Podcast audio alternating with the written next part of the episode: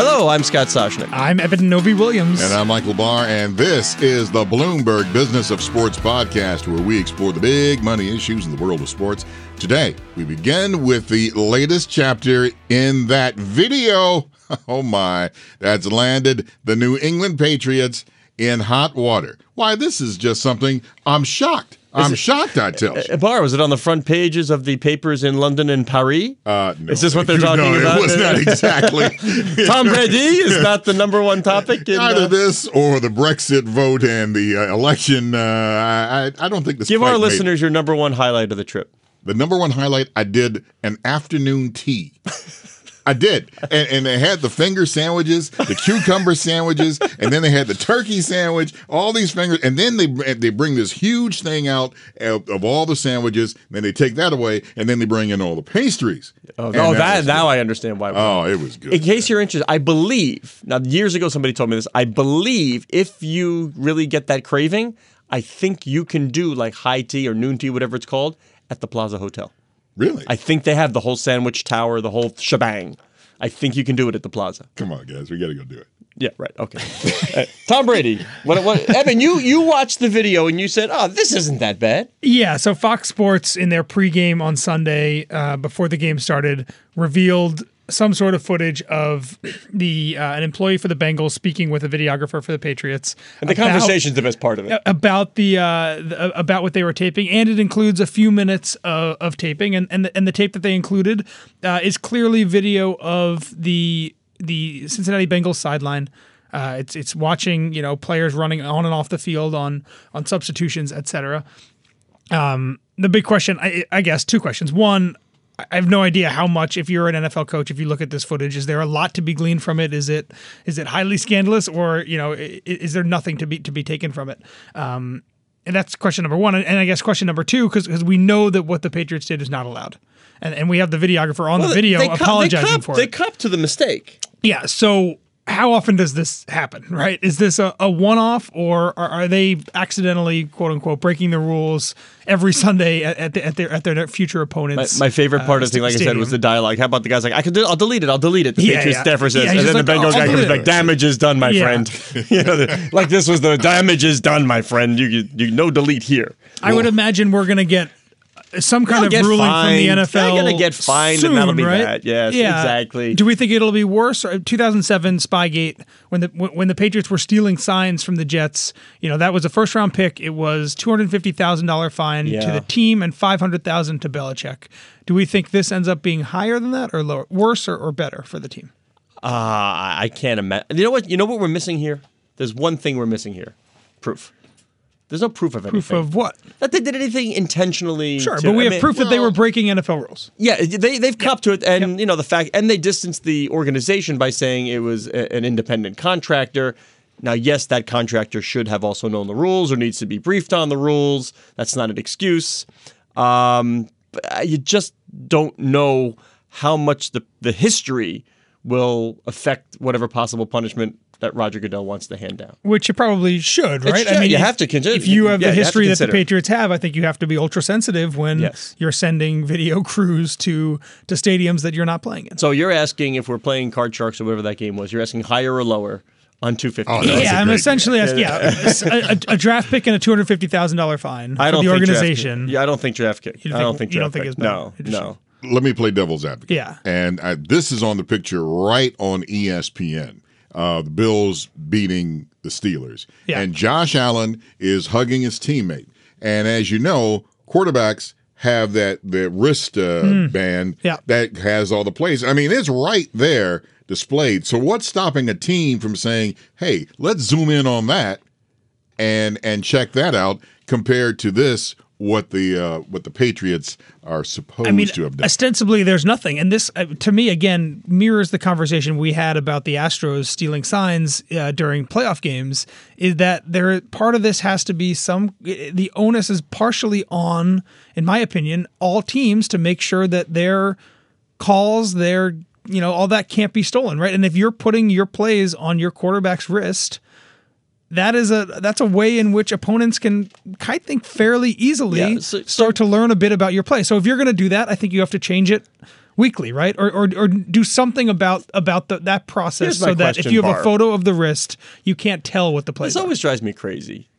In the NBA, you have coaches. They they're right there. Everybody's out in the front. They're saying, "Run three, triple down," and they're yelling it out and they're telling them what play is coming. Yeah. Right? And in the NFL, you've got the coaches where they put the cards up over their mouths when they're speaking, and it's the biggest height of secrecy. They're telling you the play in the NBA. All the scouts are there, they're watching everything, and you just still have to execute the play. it's a little, execute it's a little different. a little, but it's like, uh, come on, execute the play.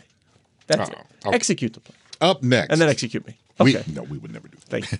Up next, we have billionaire owner of the Dallas Mavericks. We all know who, Mark Cuban, selling one of his sports tech investments to the owners of the LA Dodgers. I'll tell you, Barr, if you hang around the NBA or if you're a big fan of the NBA, I can tell you over the last few years, you've heard of Synergy Sports. Right. They're sort of the leader in the analytics front um, of the cameras and all, and all that, and you know every every arena has cameras, and almost all the teams, if not all, use Synergy, and that goes down to the college level, the high school level. They're getting into other sports as well, including baseball. Uh, so he was the lead outside investor, and interestingly enough, that company is now being sold uh, with backing from the LA Dodgers. So you're you're getting Todd Boehly, Mark Walter, um, and and their investment arms, uh, Elysian Ventures, um, are now and Atrium Sports, by the way, also backed by the Dodgers owners. So the Dodgers see a future in this analytical approach, just taking it more broadly than just basketball. Yeah, the synergy is, you know, they, they have cameras mounted in the top of, of arenas. They're doing other sports as well, but you're right, basketball is the main thing. Um, and then, you know, using those cameras, they essentially create a map of where every player is at all times. Helps teams with, you know, things like scouting, right? Player tendencies become very obvious if you have a very detailed uh, camera map of, of everything they do when they're on the court. Uh, also helps you with setting your own lineups, you know, making your own team more efficient, etc. A, a good example of how this was used, I, I believe, you know, a number of years ago, Duke started using this technology, and when they played Butler in the final, when Gordon Hayward had that game-winning shot, The half court heave. yeah, Duke knew that he liked to move left before shooting like 80% of the time. Yeah. And the, the, the one message they had was if this goes Make to Gordon go Hayward's, right. make him go right. Yeah. Uh, and he, you know, they made him go right and, and, and he ended up missing. the shot. Interestingly enough, though, recently, I don't remember where it was, or else I would give the credit. Mark Cuban was asked, What's the most overrated technology in sports? And he said analytics. So it's not That's a surprise that he sold this, but he then he said, Right, what's next, the next frontier where everybody needs to be is artificial intelligence and machine learning. So it's not surprising to me that he would now unload Synergy Sports at a time when he says analytics is the most overrated. But see, and, and, and of course, Mark Cuban is way smarter than I am. But they clobbered Dallas Cowboys coach Jason Garrett when he said, "Well, we really don't use analytics." But everybody else in the league does. Right. Well, to not use it at, at this stage, To not use it anyone's feels a denier foolish. of analytics. You have to. I mean, I'll, I'll even give you at my age. I'll say, okay, boomer. Right, right. I'll, I'll throw that. I'll throw that out there at this point. If, if you're denying analytics, no, even the analytics folks. This is I, what the part I could never really grasp. Even the Daryl Morey's of the world have never said this is the sole tool you should you, you should be utilizing when looking at your franchise, your players, your scouting. It's a piece of the puzzle. It doesn't replace the longtime scout eyeballs on the prize. It doesn't replace that stuff. It's a piece of the puzzle that can help. Why wouldn't you utilize that? Finally, a story out of China. And my, oh my, it is very similar to what happened Speaking with the NBA earlier this year. China's state broadcaster, CCTV, scrapped plans to air an English Premier League match Sunday after one of the players spoke out on Twitter against the country's treatment of Muslims. Yeah, it feels kind of like deja vu here, right? The someone speaks out. In this case, Mesut Ozil, who's a, a player for Arsenal.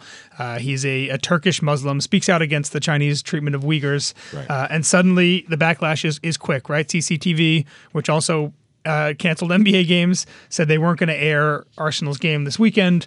Same thing for the streaming companies, PPTV and Migu Sports, also said they wouldn't air the game. Chinese fans, a lot of them very upset. I, I saw videos of, of Ozil jerseys being burned. Um, and again, you know, the the NBA is tremendously popular in China. The English Premier League is the second most popular league in China outside of the NBA, right? So these are two of the two probably most popular leagues uh, for, for folks in China, sports fans in China, and and the you know the Chinese government is is at odds now with both of them.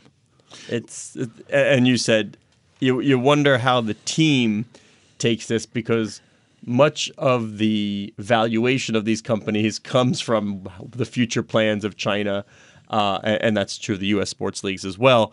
Um, do they know that this was coming? Does a player say, "Well, it doesn't matter. I can say what I want to say"? But clearly, there is a material impact on the bottom line of franchises based on what their biggest stars can say on in social media. And we saw Arsenal's response was very much what the Houston yeah. Rockets' response was. It was making it very clear That's that this us. this is one man's personal opinion, and that the team wants to remain. I think exactly what they said is, uh, "We will remain as always apolitical." Right? They, they don't want to wade into. They don't want to have to take sides. Which, which is, say, by the way, owned exactly by Stan Kroenke. Yeah. So, yes. Yeah, yeah. There you go. Um, and and just another thing, just to put in perspective, Mesut Ozil is a is a very really famous good player. football player. He's a yeah. very good football player. His uh, Instagram and Twitter followers huge, right? He's a hundred times bigger following than Daryl Morey does, right? So this Sorry, this is a much a much bigger reach uh, from a single tweet or a single Instagram post than anything that you know an NBA executive would be able to accomplish. This is the Bloomberg Business of Sports podcast. I'm Michael Barr, along with Scott Soshnick and Eben Novy Williams. I'm so glad to see you all again. Good to have you, Sandwich Man. We're here each and every Monday, Wednesday, and Thursday, exploring the world of money and sports. Join us again at the end of the week when we speak with the biggest and brightest in the sports business world. You're listening to Bloomberg Business of Sports on Bloomberg Radio around the world and online wherever you get your podcasts.